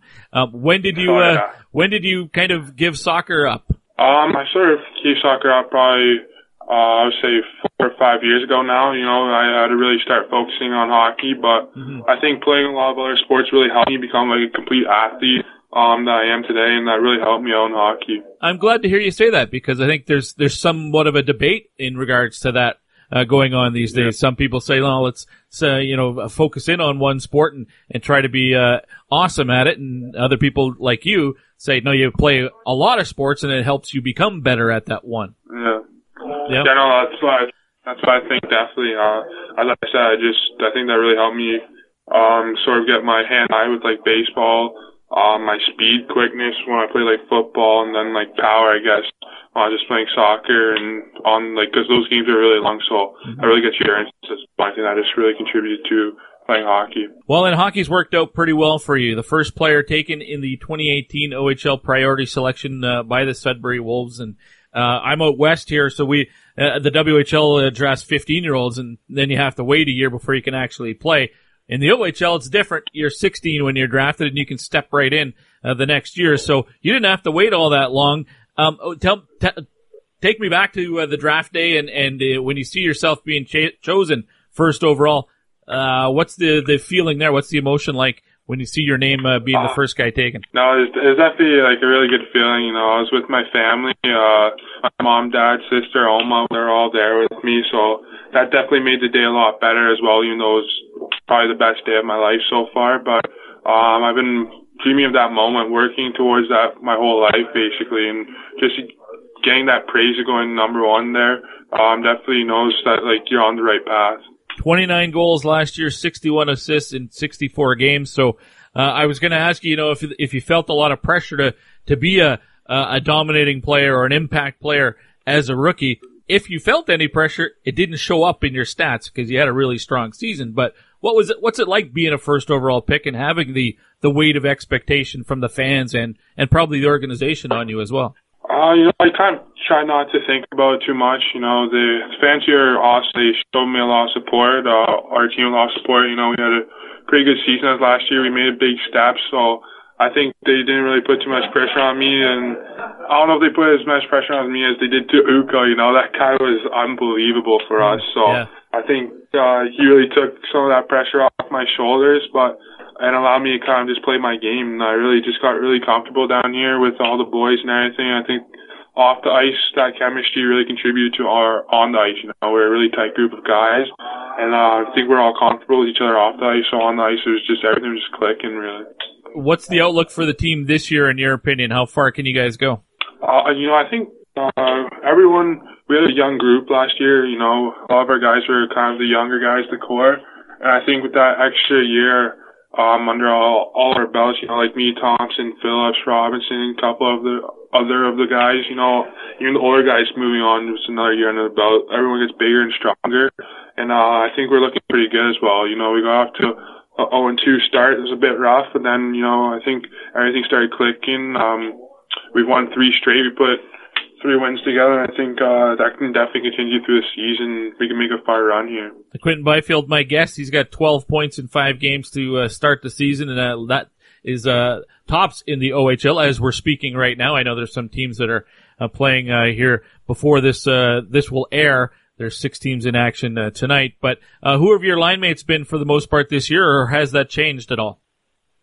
Um, you know, I've been, as of late, I've been playing with, uh, as I said, Shane Bulitka and Blake Murray. You know, Blake Murray, he was drafted to Carolina this year in the sixth round. I think, um, he, he went to the camps, the main camp as well, and I think he really brought back a lot of confidence from that. You know, he had a really successful camp and, uh, he's been playing very well as of late as well. You know, he, he's my right winger there. He knows how to finish and that. I think he has 30 something goals last year and this year he's off to a pretty good start as well with eight points. And then Shane Bulitka, he's one of the older guys. He's OA this year. He's one of our captains. Uh, he's definitely a mature player out there on the ice. Uh, he's always in the right spot knowing where to go. And we just have a pretty solid line together there. And for you, this year, six goals, six points. Last year, your points were pretty much evenly split between goals and assists as well. Do you see yourself more as a, a puck distributor or are you a shooter yourself? Uh, I'm definitely more of a passer, you know, and as I said, when I'm playing with Blake Murray, you know, I know if I pass to that guy, he's putting it in the back of the net. So Right. I think I'm more of a passer, but I kind of just see how the game goes as well. If I have the shot, I'll definitely take it, but I mainly look for the pass. How many times do you, are you told, uh, you know, if you could just be a little bit more selfish because you can score too? Yeah, no, I get told that a lot. You know, there's Yeah. a couple plays where I try to overpass the puck, uh, just on like two on ones or three on twos, where I should be shooting it, just shoot for a rebound, because sometimes you don't get a shot out of it. So definitely could be a bit more selfish, but I accept my teammates as, as well. Now the season for you started back in August with the Hlinka Gretzky Cup. You got to go overseas and represent Canada, and I imagine that was a a a, a, a fun experience for you. And the, the tournament well went well uh, for you on a personal level and for the team. Um, did that give you a, a nice kickstart? Uh, you know, a head start for the start of this season. Yeah, I think it definitely did, because uh, we started kind of started a year, like uh, I mean, a month earlier than everyone else. Got into the flow of things already. Um, we're playing all the top players around the world our age, it was good to see the competition that we're up against, all of us. And I think we really had a pretty successful tournament. Um, it definitely hurts to lose in the gold medal game, but that's just something you can push for next time. How much are you thinking about the NHL draft already? I know it's a it's a long ways away, but the spotlight's going to be on you all season. Yeah, no, I try not to think about it too much. Not don't really look at the media. Kind of try to put that away, but uh, I'm definitely there. But I, I just try to put it away. Well, teammates being teammates, I'm sure they're telling you where you know who where Bob McKenzie has you ranked, or where Craig Button has you ranked, or whichever scouting services out there. Um, so I, I imagine they tell you and keep you up to date. Yeah, uh, yeah, no, they get my ear bit, but it's all fun games. You know, we just definitely have a lot of fun out there, but uh, I just try to play the game on the ice and see how things go. Does it matter to you if you're the first player taken or the fifth player taken or you're top 10 or you're outside of the top 10? Does it matter? I mean, at this point, there's no pressure. There's no question in regards to if you're going to get drafted. It's just a matter of when. Does it matter to you where in that first round you go? Uh, I don't think so. You know, all the teams have good organizations there. Um, it's not what you do at the draft or before the draft, so what you do afterwards. You know, um, you can be like a late round pick and just have a really good successful career after that as well. You can be a first rounder and not do as well. So it's what you do with the opportunity you get, and I think that's important. Just a couple more questions for you, Quinton. I appreciate your time.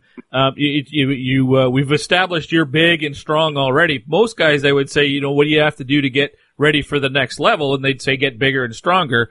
You've already checked both of those boxes off. So what's left to do for you? How, what, what, what are you focusing in on here in the rest of your time in the OHL? Uh, I think I'll definitely focus on my defensive game. You know, um, last year I made a big step towards that. Uh, I came in just strictly offensive player, I think, and then last year I got a lot of help from my coaches. Um, I played defensive, and that really turned me into a two-way player, kind of. And then uh, you never can be perfect in the D zone, so I want to keep continue that success back there, and hopefully I can come a really solid two-way forward at the next level. Are you a guy who, who sets uh, statistical goals for yourself? Like, I want to get this many goals or this many points? Um, I'm not too big on that. You know, I just try to see how the game goes, see how I'm feeling out there, and just really try to play my own game. And I think that'll all come to me. Lastly, uh, you're an Ontario guy. Did you grow up uh, were the Leafs your team, or maybe the Senators, or I, I know Buffalo and, and Detroit aren't that far away. Who was who was your team as a kid? Um, I think my first team as a kid was probably the Pittsburgh Penguins. You know, that's probably everyone's first team, just Crosby, Malkin, they got all the guys. But uh, my favorite player on that team was Sergei Gonchar because I used to play defense um, when I was younger, and that's where, where I got my 55 number from as well. But after Gonchar kind of left, I started liking Tampa Bay Lightning. I liked uh, Martin St. Louis. That's my second favorite player all time. So, uh, yeah, Tampa is still my team now going forward. Marty St. Louis. There is uh, almost nothing in common you have with Marty St. Louis. well, why do you uh, why do you start liking him? I mean, there's lots to like about him, but why in particular for you? Uh, I think he never had it easy, like come easy for him. You know, he bounced around quite a bit beforehand, before making his team the Tampa Bay Lightning. Just the compete level he puts up. You know, he might be the biggest guy, but he's always first in the in there getting um, the puck, and then he's just great all around too. You know, he scored a lot of goals and set up Stamkos. Him and Stamkos were a dynamic duo out there. Great answer. I really like that. Uh, Quinton, listen, I appreciate your time today. Uh, best luck the rest of the way this year, and uh, hope we can chat again one day. All right, thank you for having me on your podcast. Six foot four, 215 pound Quinton Byfield, the first guest to uh, stop by in the 2020 Draft Spotlight segment uh, this year. Season 15 of the Pipeline Show. We do it all year long, get to know some of the draft ed- eligible players. More often than not, we'll have one of those uh, every week uh, on the show. As the draft gets closer and closer, sometimes that turns into two of them in a weekly episode. Sometimes, when you know, in that last month uh, of June, when hockey's done playing and uh, guys are just getting ready for the draft, that might become three or four or an entire show of just draft spotlight segments. But we like to do it all throughout the year and not just in the uh, weeks leading up to the NHL draft. So last year, I think I totaled it up. It was about 75 draft eligible players that we had on the show over the course of the year.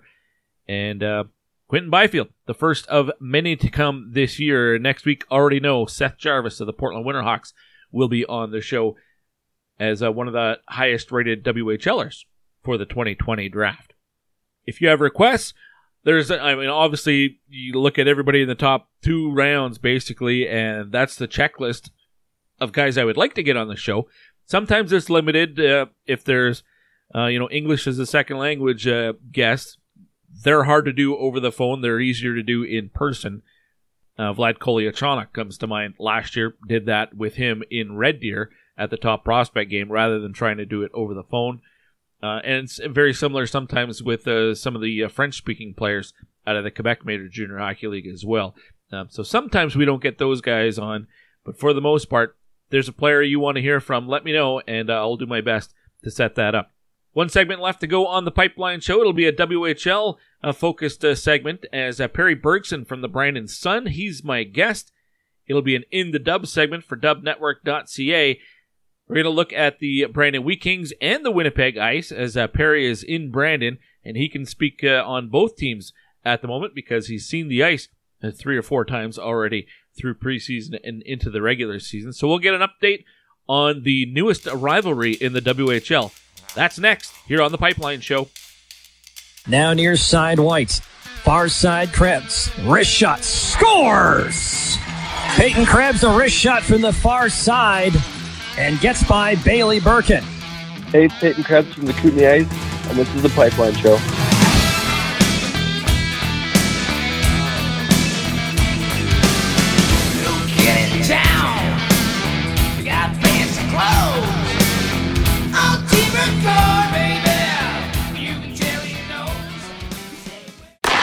The puck's dropped on another WHL hockey season. This Saturday, your Edmonton Oil Kings go toe to toe with the Calgary Hitmen at Rogers Place. Don't miss your chance to see your Oil Kings live. Are you ready to rally for the next Battle of Alberta? Oil Kings, Hitmen. Saturday night at 7. Great family entertainment at Rogers Place starts at just $20 a seat. Save on day of game pricing now at oilkings.ca.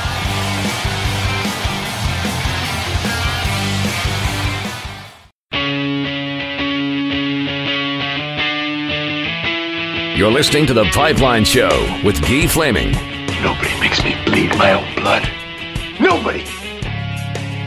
We're back on the Pipeline Show, final segment of this week's episode, and uh, we're going to stick in the WHL, so that means it's an in the dub segment, dubnetwork.ca for all things uh, WHL to stay up to date on uh, all the moves. There's been a rash of trades and uh, guys coming back to the league and everything happening. Uh, you can stay up to date at dubnetwork.ca. And my guest today doesn't uh, write for Dub Network. He writes for the Brandon Sun, and that means Perry Bergson back on the Pipeline Show. Perry, welcome back. How are you? Well, thanks. It's uh, great to be back. I think uh, the first time I was on, the Memorial Cup was in Red Deer. That could be. That's right. Yeah, that's uh, that's a few years ago. That's not the last time I had you on, though, is it? I've no, had you on. no. Yeah, But you you and I sat together and watched some hockey games. That was a lot of fun. Yeah, that's right. Um, all right. Well, we've been watching some hockey games uh, separately, but this year, but uh, WHL action back underway for uh, for a new season, and the uh, the Brandon Wheat Kings are uh, off to uh, well. How would you describe the start so far for for Brandon? As you and I are speaking, they're one and three out of the gate. I think underwhelming maybe is the word I would use. Uh, I think the expectations were a lot higher this year. You bring in a veteran coach in Dave Lowry, and uh, as you know, you've watched hockey for a lot of years. Your players have to be better every year. You, you can't ever be static. You have to improve, or you're going to get caught from behind. And I think that's one of the issues that Brandon has had in the last couple seasons is that guys are just not getting better each year. Well, I know one of the things with whenever a team has a new coach, I'm always curious to see which way it's going to go. Do they get off to a hot start or did they get off to a slow start? And it seems like, you know, it takes a little while sometimes for player and new team to, to get on the same page. Do you think that has anything to do with it uh, here with Brandon this year? Absolutely, I do. I think that this team, you know, when it went from Kelly McCrimmon to David Anning, it was the same systems. Dave Lowry brings in different systems, and I'll, I'll tell you one thing I've noticed in practice is that he's a very, very patient teacher, and I, I can't say that I expected that to the degree that it's happening. He, you know, he hasn't been a yeller in practice. Instead, he just stops things, calmly explains to guys what he needs from them, and is showing them little little tricks and tips. So it's been interesting just standing on the bench taking pictures. I've learned a lot uh, just standing there eavesdropping. Who have been the bright spots uh, thus far in the early season for the Wheaties? Well, I think Luka Burzan was somebody that uh, there were high hopes for this year, and of course he's got three goals and two assists through the first four games this year. He is one of those pieces that came over in the Kale Clague deal, um, along with Chase Harchie and those two first round picks and the and the second rounder uh, in the 18 draft. Luka's just continued to get better and better, and I think one of the things that we had to see this year that was uncertain was how much of his 40 goal success last year was predicated on playing with Stelio Mattheos, who of course, you know, was an outstanding Western Hockey League player, has now moved on to the AHL. But uh, Burzan certainly has shown this year in the early going that he can create for himself. And this weekend, it looks like he'll be skating with Ben McCartney and Ridley Greig, who are just returning back from suspensions. Mm. Uh, both of them. McCartney got the one gamer, Greig got the three gamer 21 seconds into the season, which isn't quite the start maybe he was looking for. But uh, that should be a pretty dynamic uh, top line for Brandon. I couldn't believe that on opening night. I was looking at the box scores as things were unfolding, and oh, 21 seconds, we have our first major of the year, and then a three game suspension.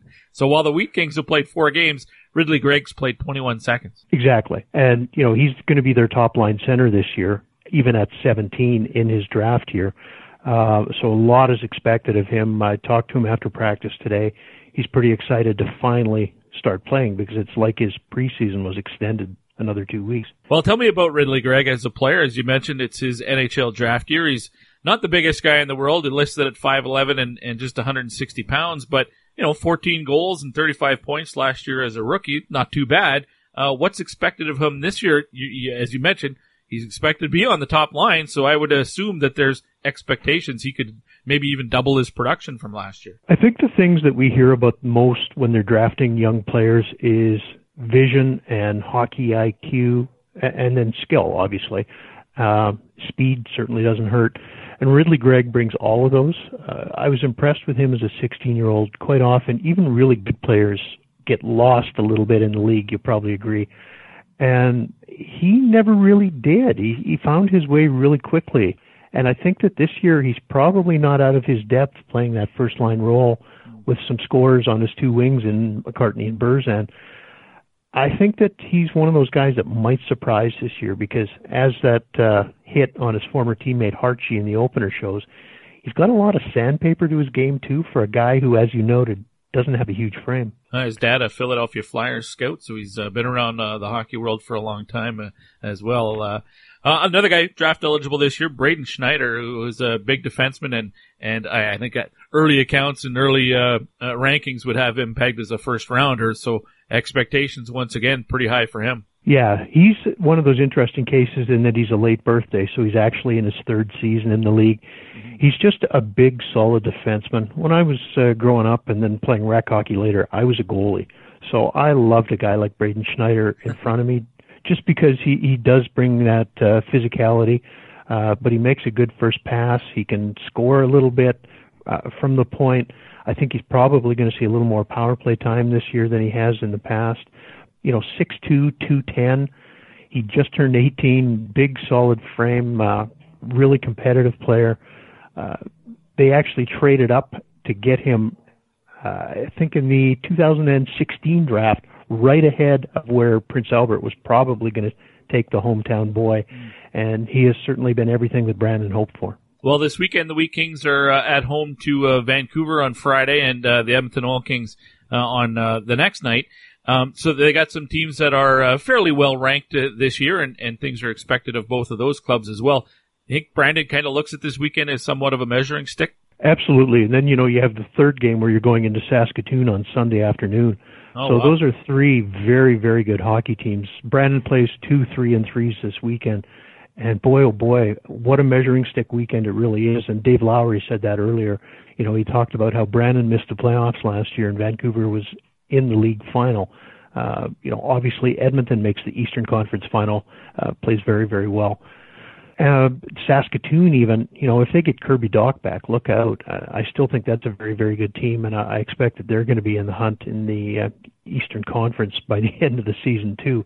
Um, so those are three games that, wow, like you know, if you lose all three, suddenly you're one and six, and things aren't looking too good. So you want to at least win one or two of those if you're Brandon, I would think. Perry Bergson from the Brandon Sun is my guest here on the Pipeline Show in our in the Dub segment. Uh, now the Wheat Kings no longer the only team in Manitoba as uh, the Kootenay Ice have relocated to Winnipeg. And in case for those listeners who might have been uh, living under a rock or something and are just coming uh, to uh, uh, to recognize that move, um, I wonder ha- what's been the reaction in Winnipeg. And I know you're not there all the time, but you've seen the the uh, the Winnipeg Ice.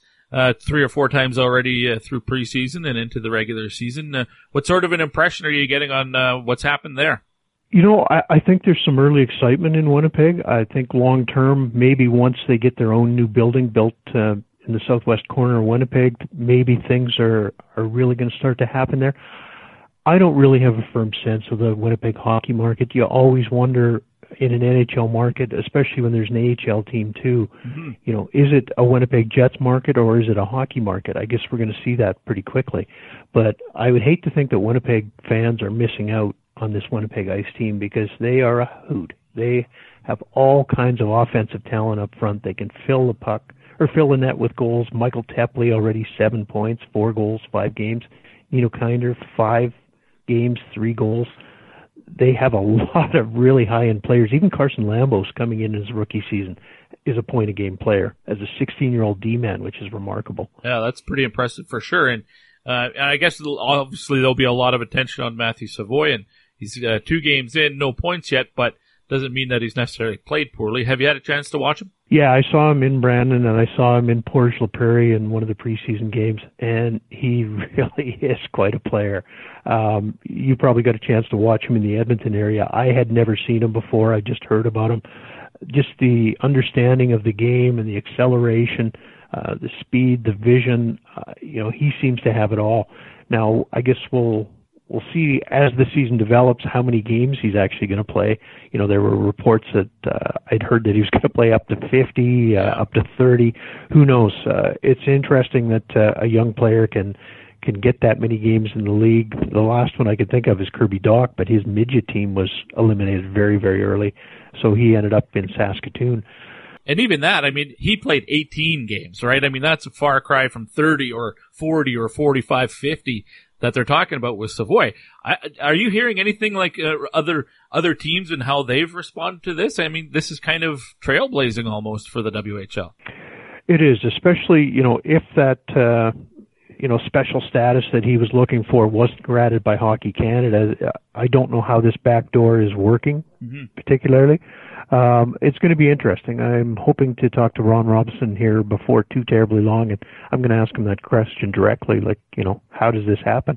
Yeah. Yeah. Well, we'll see. And, uh, you mentioned, uh, go back a couple of minutes ago to what you were talking about with the market in Winnipeg and an NHL market now. And, uh, with that AHL team there as well, lots of competition for the, the hockey, uh, fans, uh, wallet. And I can tell you from here in Edmonton, it is definitely an NHL, uh, town.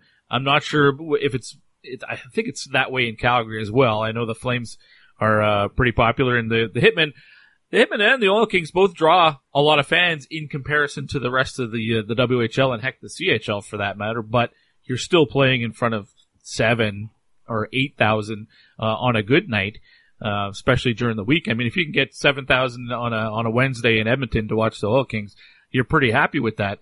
Um, that's not going to be an issue right now in Winnipeg because that building holds what about thirteen hundred. 13 or 16 or something with standing room. So yeah, they they probably should sell, you know, the vast majority of their tickets early on when they, they move into more of a junior sized building later. Right. It's going to be interesting because, you know, beyond Winnipeg also having the Moose, the AHL club, you got the U of M Bisons playing U Sports. That's wonderful hockey. Yep. Um, you've got the MJHL team. You got three midget, or sorry, U18 boys teams, two U18 girls teams at the AAA level. Uh, that's a lot of uh, competition for the hockey dollar. uh, goaltending for for both Brandon and for Winnipeg. Is there a bit of question marks uh, right now, or I mean, are, I guess in Brandon you, for sure you know who the the starting goaltender is, but still somewhat of a question mark with Winnipeg, isn't there? I mean, they've it wasn't that long ago they had like five guys listed on the roster. They've had some guys come through there, haven't they, Yeah. in Winnipeg and in Kootenay the last couple seasons. Uh, we saw Will Gursky here in the preseason. He was outstanding, I thought. Uh, Dean McM- McNabb has looked very good since they picked him up from Regina. You know, I'm not sure what the long-term plan is yet. Uh, Duncan McGovern, who was kind of the guy of the future at one point, uh, was released, so he's no longer in the picture. And they got Gage Alexander, another goalie there, and uh, McNabb's played three of the five games, and Gursky and Alexander have each played one. So I, I don't really have a strong sense of what's going on here. Uh, in Brandon, uh, Jiri Patera, the, the import 20 year old from the Czech Republic, is the guy. There's Yep. just no discussion around that. Um, and then you have some a couple of Alberta guys that were battling for the backup spot. Ethan Kruger was the backup last year, and then uh, Connor Ungar from Calgary was uh, looking to maybe unseat him, or maybe force a situation where they trade the older guy. But uh, he was sent back to the AJHL recently, so it's going to be Kruger and Patera, which was last year's two guys. Lastly, that rivalry uh, between Brandon and, and Winnipeg. Well, we saw it 21 seconds into uh, game one this year, but uh, that should be a, a fun, growing rivalry eh, between those two clubs, and it looks like it's off, off to a pretty good start. Well, you play two preseason games, and then you have ten regular season games too. It's a lot. Uh, you know, that's a dozen games between these clubs. It's almost like the American t- teams how they play each other Yeah. so much. And you know what? It started getting ugly pretty quick. They started uh, really embracing that rivalry. And you know what? It's probably real good for the province of Manitoba's hockey scene to have that second team. Uh, you know, uh, everybody drafts everywhere now, so it's not like the old days where Kelly McCrimmon got all the Brandon and Manitoba kids. That's gone anyway. But uh, you you got to think that with uh, Winnipeg here, they're going to be looking at the same Manitoba guys maybe for the later rounds that Brandon was in in past years. Well, it's going to make for some fun hockey, that's for sure. Uh, Perry, as always, knocked it out of the park when you're on the show. I really appreciate you you making the time for the Pipeline Show. Look forward to uh, chatting again. Thanks a lot. That was Perry Bergson from the Brandon Sun on both the uh, Winnipeg Ice and those Brandon Wheat Kings. That wraps up this week's episode of the Pipeline Show. Uh, we can recap the uh, question of the day. Just the uh, the question, if you go back to the first segment of the show today, was uh, with the NCAA hockey season getting underway this weekend. Can the University of Minnesota Duluth Bulldogs are they going to pull off the uh, ultra rare three-peat as national champions? And uh, the no vote is still leading the way. About 75% have uh, predicted no, that the Bulldogs will not get it done. You can uh, chime in on that. At TPS underscore Gee is where you follow me on Twitter. Thanks again to everybody who signed up to be a patron at patreon.com slash the pipeline show. Two bucks a month gets you early access to all these interviews that you've heard on this week's episode. Some other perks available as well, but uh, the two buck a month uh, option seems to be by far the most popular. We always look ahead to what's coming up next week on the show. I can tell you Seth Jarvis will be the player in the 2020 draft spotlight, forward with the Portland Winterhawks. Uh, outside of that, nothing concrete yet, but uh, with the rest of the NCAA schedule uh, starting up this weekend, we'll probably have one, maybe even two uh, conference previews uh, next week on the show. But we'll stay up to date on everything that's happening in uh, the Canadian Hockey League. We'll maybe look at the USHL the, or the Alberta Junior Hockey League, and we can recap all these exhibition games between U Sports clubs and their NCAA counterparts. So lots we can talk about next week on the Pipeline Show. So hey, between now and then, why don't you get out and watch some junior or college hockey so that you and I can talk about it next week here on the Pipeline Show. Until then, my name is Guy Flaming. See ya.